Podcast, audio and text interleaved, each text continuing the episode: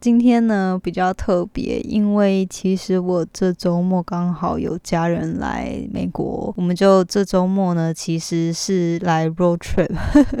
到美国旧金山往北，大约开车六小时，六七个小时，有一个 Redwood National Park，就是红木的国家公园，充满了红木的国家公园。那我们其实是租了 RV，就是美国这边有很多那种里面附有床啊，然后。卫浴跟厨房的那种旅行车，然后我们就第一次体验嘛，我跟我男友还有他的家人，我们就一起。这个 weekend 其实跑来这个国家公园里面 camping 这样，所以呢，你们就跟着我一起来啦。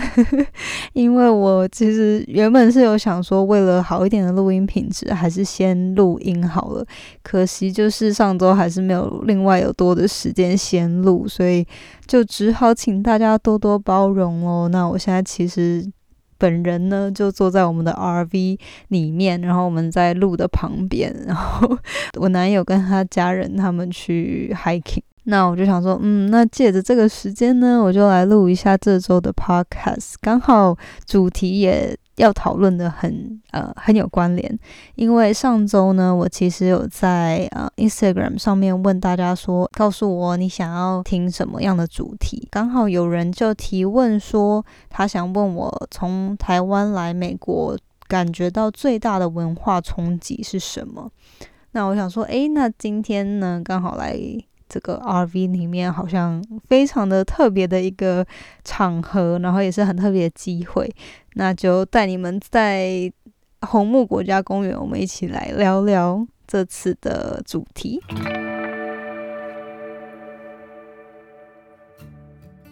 Hello，你现在收听的节目是《那些学校没教的事》，我是 Janet，是这个节目的主持人。在这里，我们会分享各种关于自我成长以及打造软实力的实际应用工具与心法。我致力于分享如何学习那些传统教育没有教导我们，但是可能影响我们达成人生成就的各种技能。这个节目会透过我分享个人的经验和心得，以及采访在生活中已经创造他们独特个人成就的人。来分享他们的故事与见解。那现在就让我们一起开始学习那些学校没教的事吧。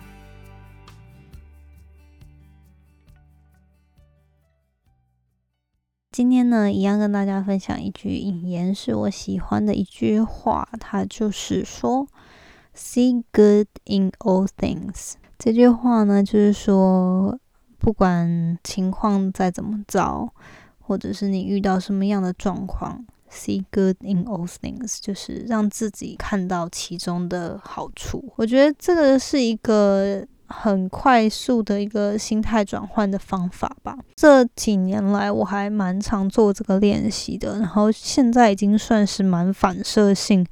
嗯，每当有什么状况发生在我身上的时候，或者是我有预期到可能接下来会有一些。让我个人很紧张，或者是很不愿意面对的处境的时候，我会让自己去训练自己的内心的强壮度跟那个抗压性，就是透过去说服自己说，假设比如说未来要面对一个考试、一个测验。或者是一个考核 等等的，然后会觉得啊，自己是不是表现的不够好啊？或者是呃，很多时候会导致自己压力很大，然后可能开始怀疑自我的能力跟价值的时候，就要去想说，我要怎么样转换自己的心态，去把这件事看成一个正面的。挑战或者是一个正面的督促的方法，这样子的话呢，你自己不会因为有这样负面的情绪而被，反而更被影响自己的表现，而是你透过去想说，假设是要考试的话，那就表示说我有这个机会好好的证明自己啊，那我已经努力准备了那么久，那刚好这一次我就是好好的做，反正如果我准备的是。充足的话，那我就可以会有有一个很好的表现。那如果真的不行的话，那我也已经尽力的啊，就下次再努力吧。或者是假设有时候，比如说，呃，我还记得我刚换这份工作的时候，然后第一天，然后我就很紧张，想说啊，不知道会不会出什么包这样，然后就一整天都很紧张。然后没想到，就是到午餐过后，我就想说，哎，这今天早上的表现还不错，没什么事。结果马上我就 我就把咖啡打翻了，然后在桌上洒了一地，然后就觉得啊好糗，然后我就赶快手忙脚乱，然后赶快要清理啊什么的。我觉得以前的自己就会觉得天哪，自己真的好蠢哦，然后怎么可以做这么丢脸的事情？那可是我觉得当下我就觉得，嗯，没关系啦，反正。最棒的是，就是我至少我那个咖啡没有用坏任何器具，然后我也很快就收拾好，也没有害别人，可能衣服弄湿或什么，就是至少是已经很小的 damage 了，然后去让自己不要再一直陷入在啊自己怎么会这么蠢的这样的心情，而是可以转换个心态，然后把不幸转回。就是不是很多人都会说哦，这已经是不幸中的大幸这样的想法，不是说要否定说有一件不好的事情发生在身上，而是可以帮助你去调试心情，赶快回到自己可能正常的状态下，那让你不会一直陷在那个负面情绪中，反而影响到之后的表现。所以我觉得这一句话就是我很常都在想，然后很常会练习的一个心态，所以跟大家分享。那希望之后也可以让你们有这样子可以快速转换，遇到坏事或者心情不好的时候呢，可以快速转换一下。好，那我们今天呢就花一点时间来谈一谈我从二零一三年来美国的，然后现在大概五年多的时间。那我个人就是来这边念书，然后在工作住在这边一段时间的。自己觉得一些文化的冲击有哪些？嗯，首先呢，我觉得我今天我有先列了一下，大概有九项。那我可能就是今天就是比较轻松惬意的方式跟大家闲聊一下。然后这几个呢，是我自己觉得，诶，好像跟以前在台湾生活的时候蛮不一样的。但大家当然也要包容一下，就是因为我是大学毕业之后来美国的嘛。那我其实也就只有住过两个城市而已。这五年期间，就是台湾可能也有变化蛮多，那我可能没有体会到。我现在分享的经验呢，目前就是照我以前在台湾生活的时候，跟我可能这段时间有偶尔回去几次过来去做比较。那当然，如果可能是有更新的东西啊，那就。要包容我一下，我可能有时候不知道最新的时候大家生活的习惯是什么。这样，第一个呢，就是美国的消费真的比。台湾或者是亚洲的很多其他国家消费水平高非常多。我还记得我呃来美国念书嘛，那第一次从台湾飞先飞美西 L A，然后再转去 Pittsburgh，然后嗯我还记得我在转机的时候就觉得啊好冷哦，然后就要等飞机嘛，想说好那买个饮料来喝好了。结果呢我就去了一家那种咖啡，然后我就点了一杯茶，最后发现嗯。两块美金，想说吓一跳，六十块喝一杯茶，而且它的茶还不是那种泡好的，它就是基本上给你一个茶包，然后你要自己打开，然后他给你一杯热水，然后你就自己进去泡这样诶，我想说天呐，也太傻眼了吧！嗯，我觉得主要是针对。比如说外食啊，或者是各种娱乐性上面的消费，或者是跟人相关的那种服务性的消费都特别贵。比如说找人帮你做指甲、剪头发这种服务性的这种，呃，比如说按摩等等，这些都非常贵。然后呢？租房子的房租也比台湾贵非常多，大概两三倍、三倍左右，看你在哪些城市。比较小一点的城市呢，次要城市可能就比较不会那么贵。可是，比如说像旧金山啊、纽约啊，嗯，都是非常贵。那像我当时念书的时候，是先在匹兹堡嘛，宾州的匹兹堡。那那边的话就比较便宜，可是还是台湾的 呃两三倍。然后我现在旧金山湾区这边又更贵，又比当时又再贵了大概一一点五倍到两倍左右的的价差。所以就真的，虽然说大家说，哎，这边你的收入水平高很多，可是消费也非常的高，嗯，所以呢，这就是我觉得首要冲击最大而且最快你会发现的。不过，我觉得反观的比较少人提到的是，其实虽然说，比如说外食啊，就前面提到这些服务性的东西比较贵，但嗯，我是个人觉得有一些东西反而比较便宜。就比如说，其实如果你在这边买菜，就是你买菜自己煮的话，那其实还好。就我觉得不会比台湾贵多少，可能还是贵稍微一点点，可是可以至少可以蛮便宜的买到。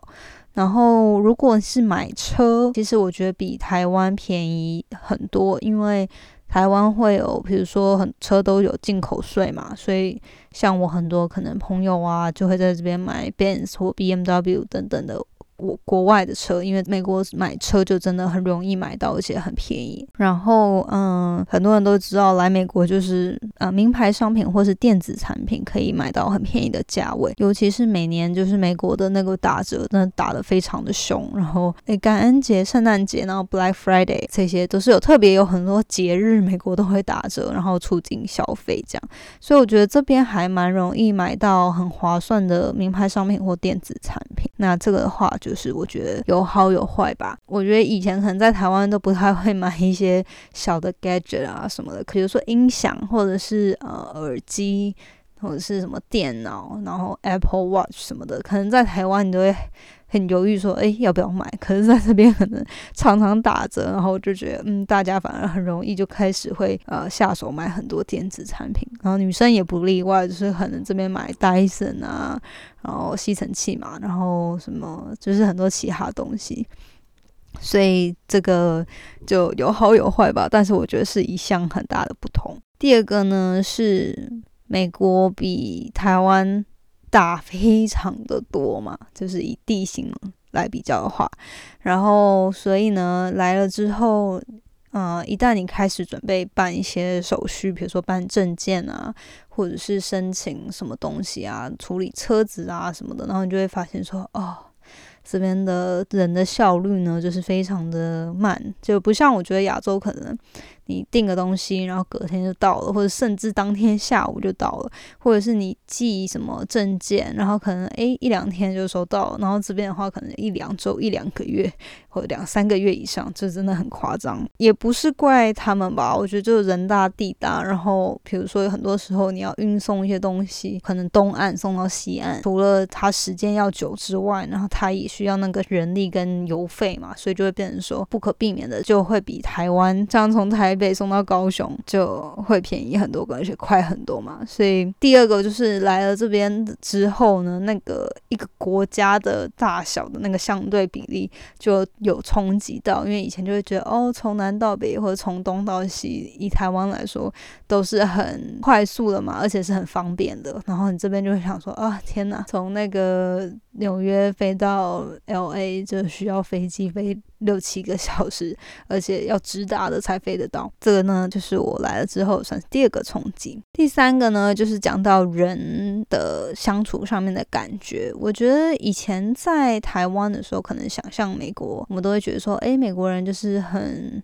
很外向啊，然后很 friendly，然后可能有些人会想说，哎，很 gentleman，或者是很壮等等。我觉得就是可能你都从电影里面，然后接受到这些美国人的形象。然后我觉得来了之后，其实也没有差太远。但我觉得美国人的形象呢，就是很刻板印象中的老美的形象呢，就可能要看你在哪个城市。因为比如说，如果像是我在旧金山湾区这边。其实真的跟一般美国的那个人的样貌呢，跟城市的样貌蛮不一样的。因为旧金山是算是首要的大城市之一嘛，所以其实在这边的人很 mix，就是很多 immigrants 啊，移民的人，然后也很多来这边工作、短时间工作，然后来来去去各国的人。然后亚洲人也其实非常的频繁，然后这边的二代的华侨啊什么的也非常的多。可是如果你是去，比如说 Texas，或者是去什么哪里呢？Florida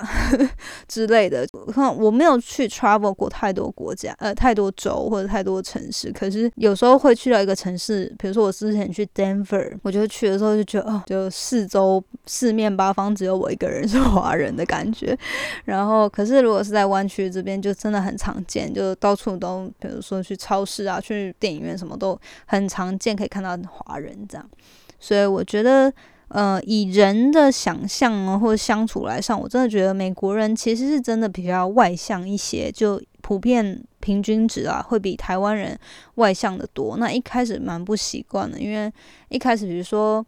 我觉得以前在台湾，就是大家可能我不知道现在有没有比较好。可是像我以前在台湾的时候，其实如果别人跟我，比如说在那个捷运上对到眼好了，我其实是会马上撇开的嘛，就是不敢跟人家正视，然后还要示意什么之类的。可是来美国这边的时候，你会发现，如果你跟人家对到眼，人家应该是跟你点个头啊、微笑啊，或者是甚至会问你说：“哎，How are you？” 或者是打个招呼，然后问候一下这样子。那这边我觉得大家第一次就是可能见面的时候也会习惯就是问好啊握手，然后甚甚至拥抱一下。那台湾的时候，就算你跟好朋友可能几个礼拜没见，你也不会马上拥抱吧？就不会说诶重逢的时候然后拥抱一下。我觉得可能现在说不定有大家变得会这样，可是像我以前的时候是真的不会就。可能我大学以前啊，然后遇到好朋友，然后重逢也不会说要拥抱。可是现在来美国之后就习惯了嘛，就可能好友，然后很久没见了，见面的时候再再次见面的时候会拥抱打招呼。然后我也觉得，诶，那我现在回台湾的时候，好像有变成会比较主动去有这个示意的方式，然后有发现说其实。台湾人也不是不会，只是说一开始他比较，我们好像比较害羞去引你写这个动作。可是如果人家对我们做的话，我们也不会太介意。台湾人就是非常友善。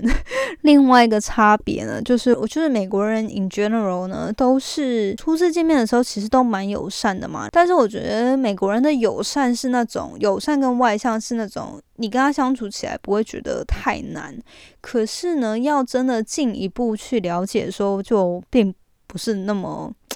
就是还是有点距离的感觉吧。然后，除非他真的是跟你好朋友什么的，然后你才会真的讲到比较私人的事啊等等的。一般朋友或在职场上面的话，我觉得大家都是。呃，礼貌上的友善，就是并不是真的说，哎，你可以真的对他无所忌惮的说内心话，或者是太直接说一些事情。然后，呃，就是我觉得就是礼貌上面的教养吧。那我觉得亚洲人就是可能台湾人呢，我个人是觉得一开始比较会害羞，然后慢熟，然后可能比较闷骚一点。我不知道是不是只有我啦，但是就是呢，可能一开始大家刚认识的时候，然后都比较闷骚吧，不会说太多，或者是比较不敢呃。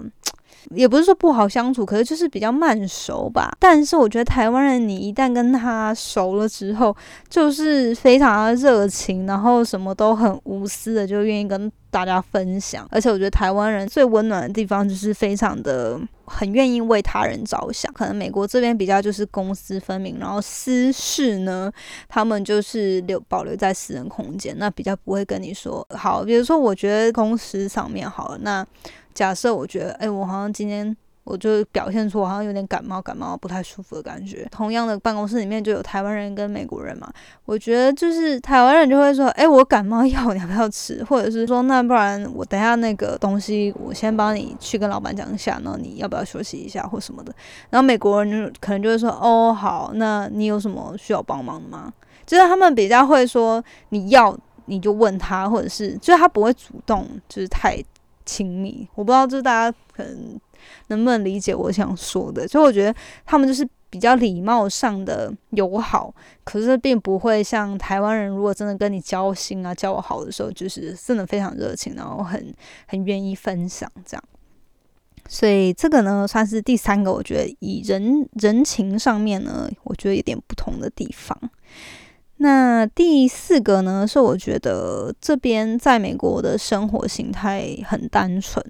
那可能也是因为我觉得我在的地方就是在西谷湾区这边嘛，就是这边就是很多大公司啊，尤其是科技公司。如果你就是在科技公司工作，然后可能工作就是工程师啊，或者是你就是在大公司里面有一个。很稳定的角色的话，我觉得上班形态好像都还蛮单纯，就上班下班，然后周末其实大部分人是可以有个人时间的，然后你就是安排做你自己想做的事，然后下班的时候也是大部分可以有自己私人的时间那可能很多人会去运动啊，或者是跟陪陪家人，就比较单纯。然后我觉得这边因为。也是地广人稀嘛，然后就是空间很大，所以我觉得就也不会说哦，下班的时候，比如说像在台北，然后我可以捷运搭个几站，我就去某个地方跟朋友去吃饭，或者是去唱歌什么的。这边的话就是哦，光是回家就要塞车一个小时，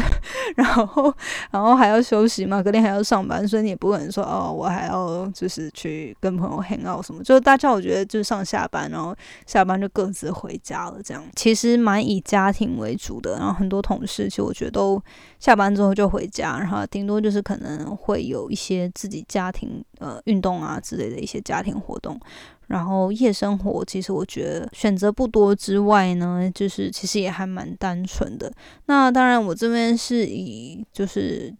湾区这边啦，那很多人可能他在纽约或是 L A 之类的更大的城市。呃，夜生活选择可能就更多，然后也会比较好玩。这样，嗯，第五个呢是就是美国人呢非常的注重户外活动，就像刚刚有讲到，就是他们下班可能会去运动啊，然后周末是放假的时候会选择去大自然做的运动或活动，而并。比较不像是台湾人可能会去，就是比较偏室内或者比较静态的活动吧。就举例来说，可能以前我觉得我在台湾生活的时候，放假可能就是去不同的地方旅游嘛。旅游那可能我自己就是比较喜欢，比如说拍照啊、逛街啊，然后买东西，或者是看一些去参观博物馆啊等等的。那我觉得美国人呢，这边反而是假日就很爱去。露营啊，去滑雪，去冲浪，去 hiking，这边很多很多爬山的 trail，那种 hiking trail，然后。这边的人，其实我觉得台湾人很多来这边之后，也渐渐就是习惯了这样的生活模式。然后很多人假日就会约一起去爬山。我觉得这边是真的风景还蛮多样化的吧，就是你可能会去到不同的地方，它就有不同的地形啊，不同的树，然后可能有些地方有湖等等的。那也很多人他们就会特别喜欢去各个不同的 trail，然后去看这种很不一样的美景。这样对，所以第五个就是。在美国生活呢，休闲娱乐就比较偏向户外活动，然后比如说像唱歌也很少，就比较少，不像台湾选择很多，然后设备很齐全，然后电影就这边就是很基本款，就是进去看电影这样，然后室内百货公司就差不多了，跟台湾差不多，可是好像。大家假日还会都 都去看嘛？以前就是大学生嘛，所以也不会说真的有太多闲钱可以出去玩之类的，所以就其实真的去的东西蛮基本的。那可能我觉得大部分大家也是假日可能会去旅游吧，不管在国内或者是在或者是去可能日本啊、韩国就邻近的国家去玩这样。那我觉得美国人的话，其实真的有出国的。人算是少数诶，就是我觉得美国人因为自己本身国土非常的大，然后我来了之后才发现，其实蛮多美国人其实没有护照的，代表说他其实没有出国去其他国家。那我觉得也其实蛮能理解的啦，因为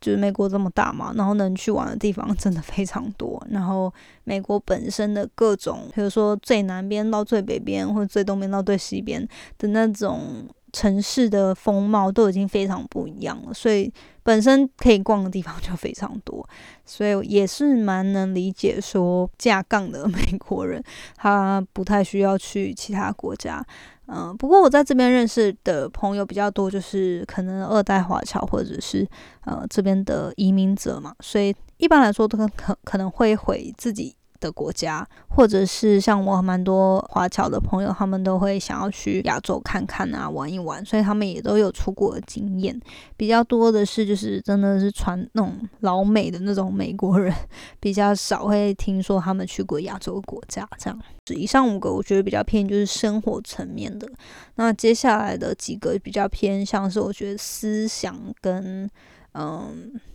就是思想上面的影响，我被影响，然后感觉到不同的地方吧。第六个呢，就是说，嗯，以前在台湾，可能因为不管是看电影或者是受主流文化影响，都会觉得说，嗯，留美就是非常厉害啊，然后就是这个机会就是很难得，然后。呃，美国就感觉什么都好，就是都就是会比台湾好这样子那种感觉，然后美国梦嘛那种感觉。可是真正来的时候，就会发现其实美国梦也没有说全然就是 rainbow and unicorns，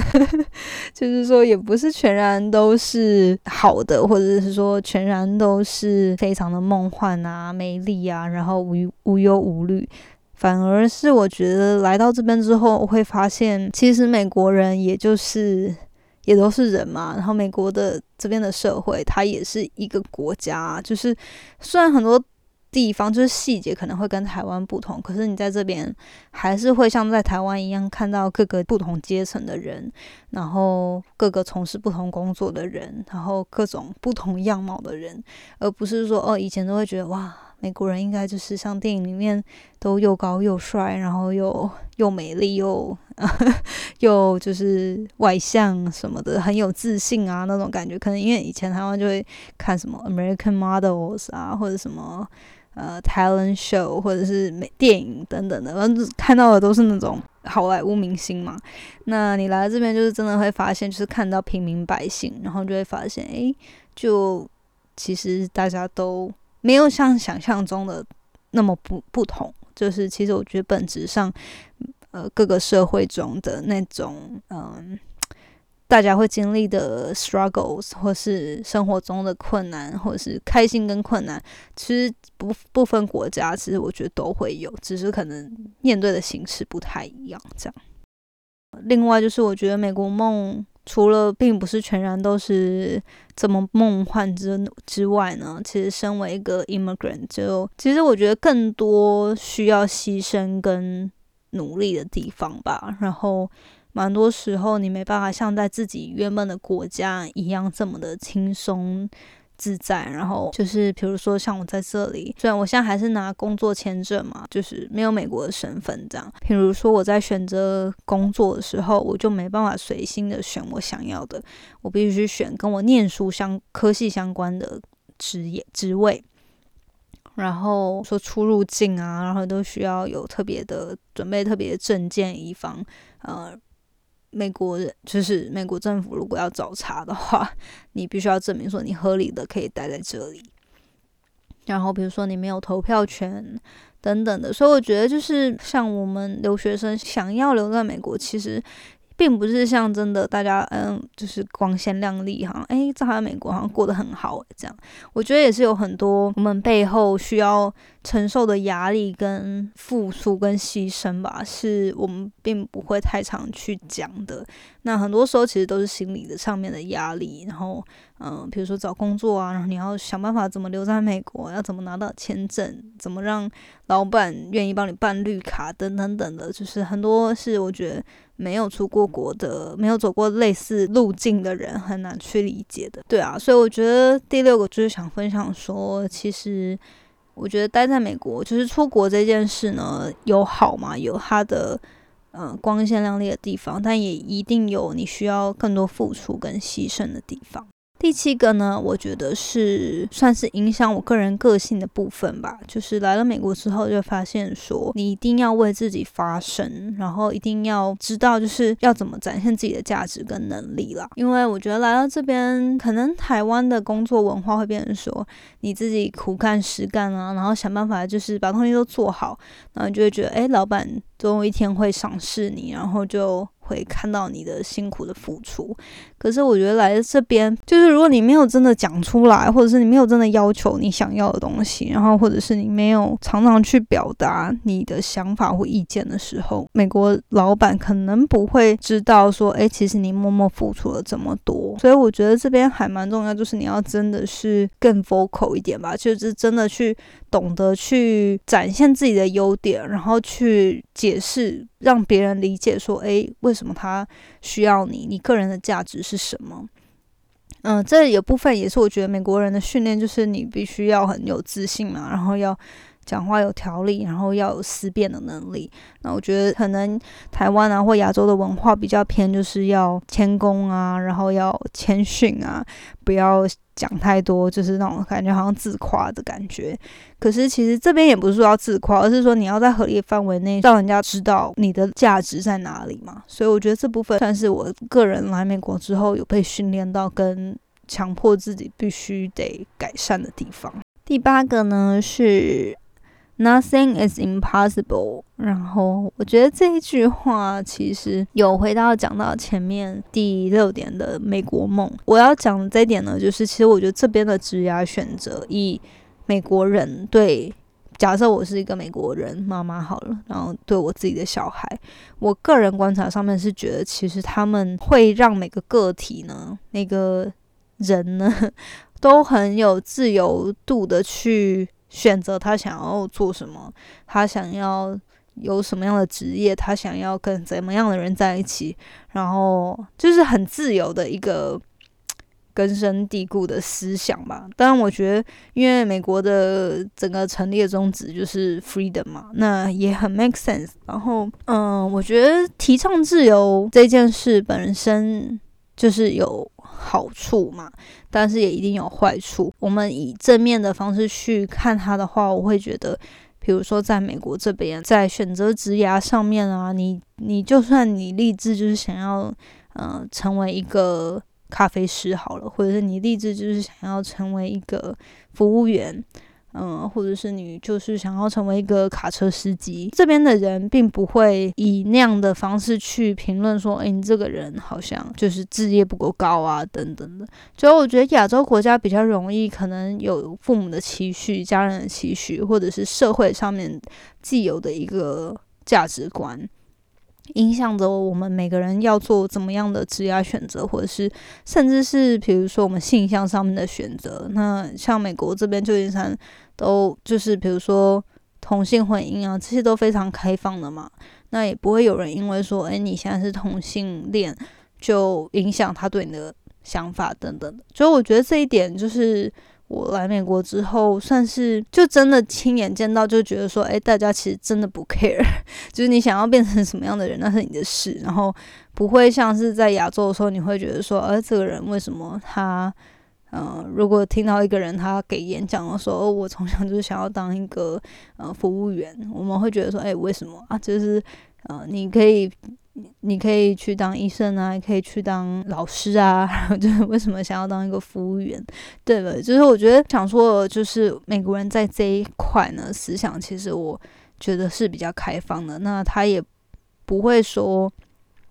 去太去限制，就就算他可能是某个人的父母，他也不会去太去限制。对方要做什么样的人生决定，因为他们觉得那是他的人生。这样，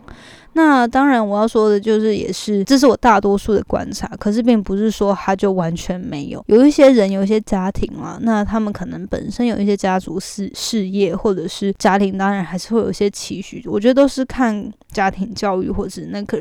人，就是那一对 couple 对他小孩的。管教的方式，就是我觉得还是有时候会有，就是家人希望他一定要做某种职业。可是我觉得一般来说啦，我觉得大家都是比较开放一点，然后会比较愿意让自己的小孩去多方尝试这样子。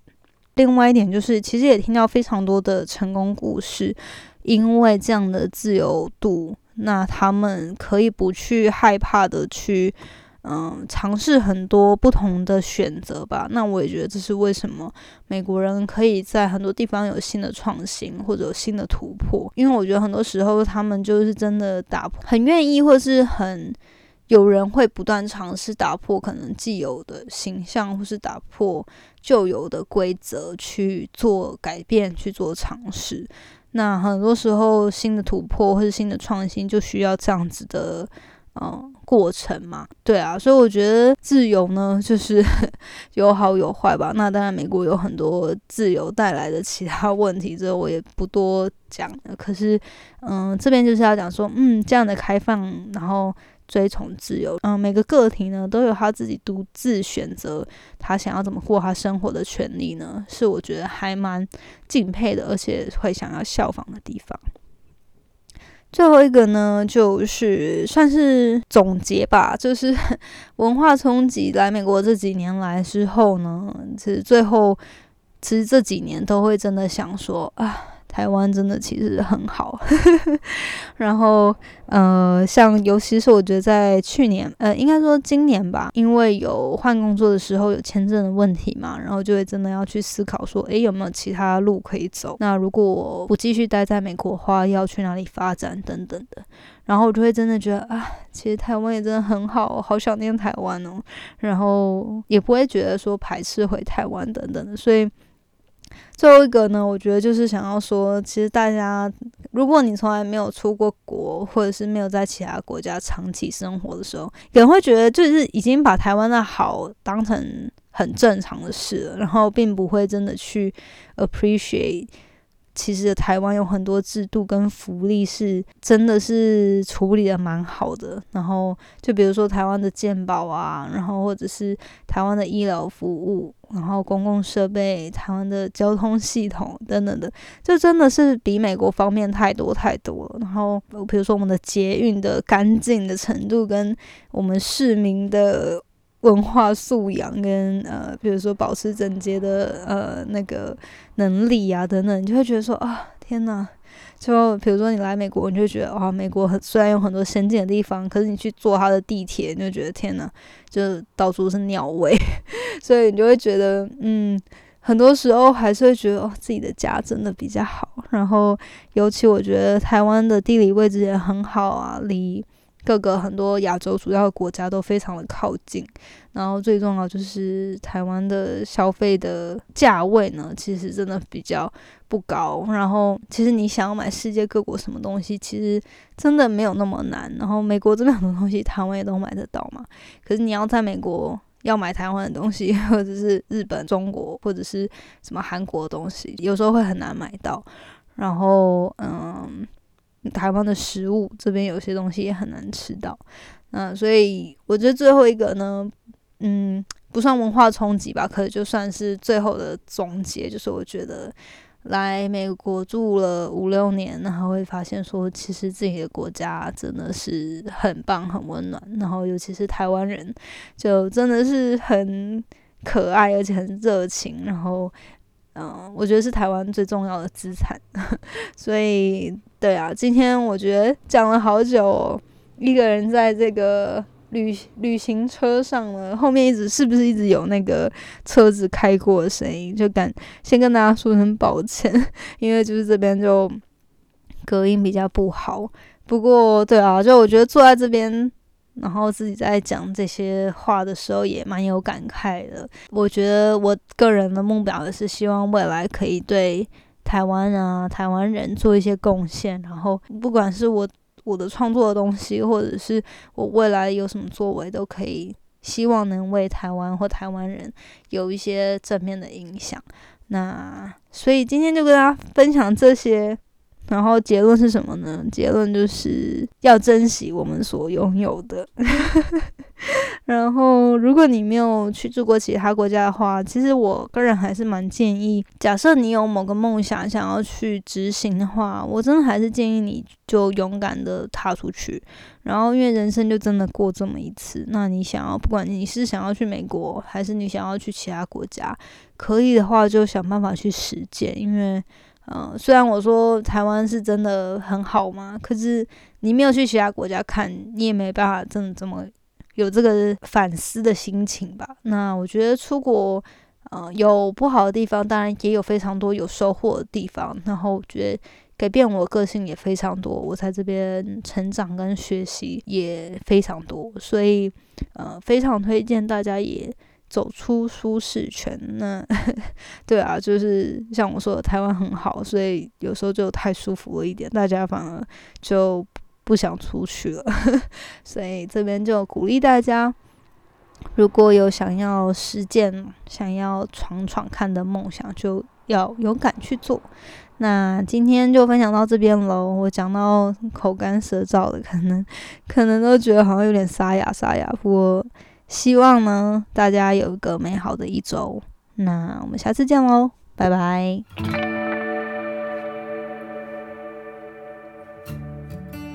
最后，谢谢你收听那些学校没教的事今天的节目。你的反馈是我持续经营的动力。我也很希望可以听到你对于这次节目的想法，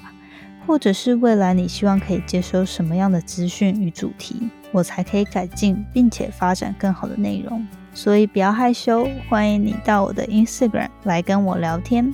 我的 Instagram 的账号呢是底线 J A N E T 点 L I N 底线，或者是你可以直接搜寻 Janet Lin，应该就找得到。如果你喜欢使用脸书的话呢，欢迎你也加入我们最新成立的脸书成长社团。你可以在上面搜寻“创时代成长谈心事”。我们会在里面分享所有有关自主学习、个人成长、职业发展或是斜杠生活所有相关的主题。欢迎你加入我们，一起成为更好的自己。那我们下次见喽，拜拜。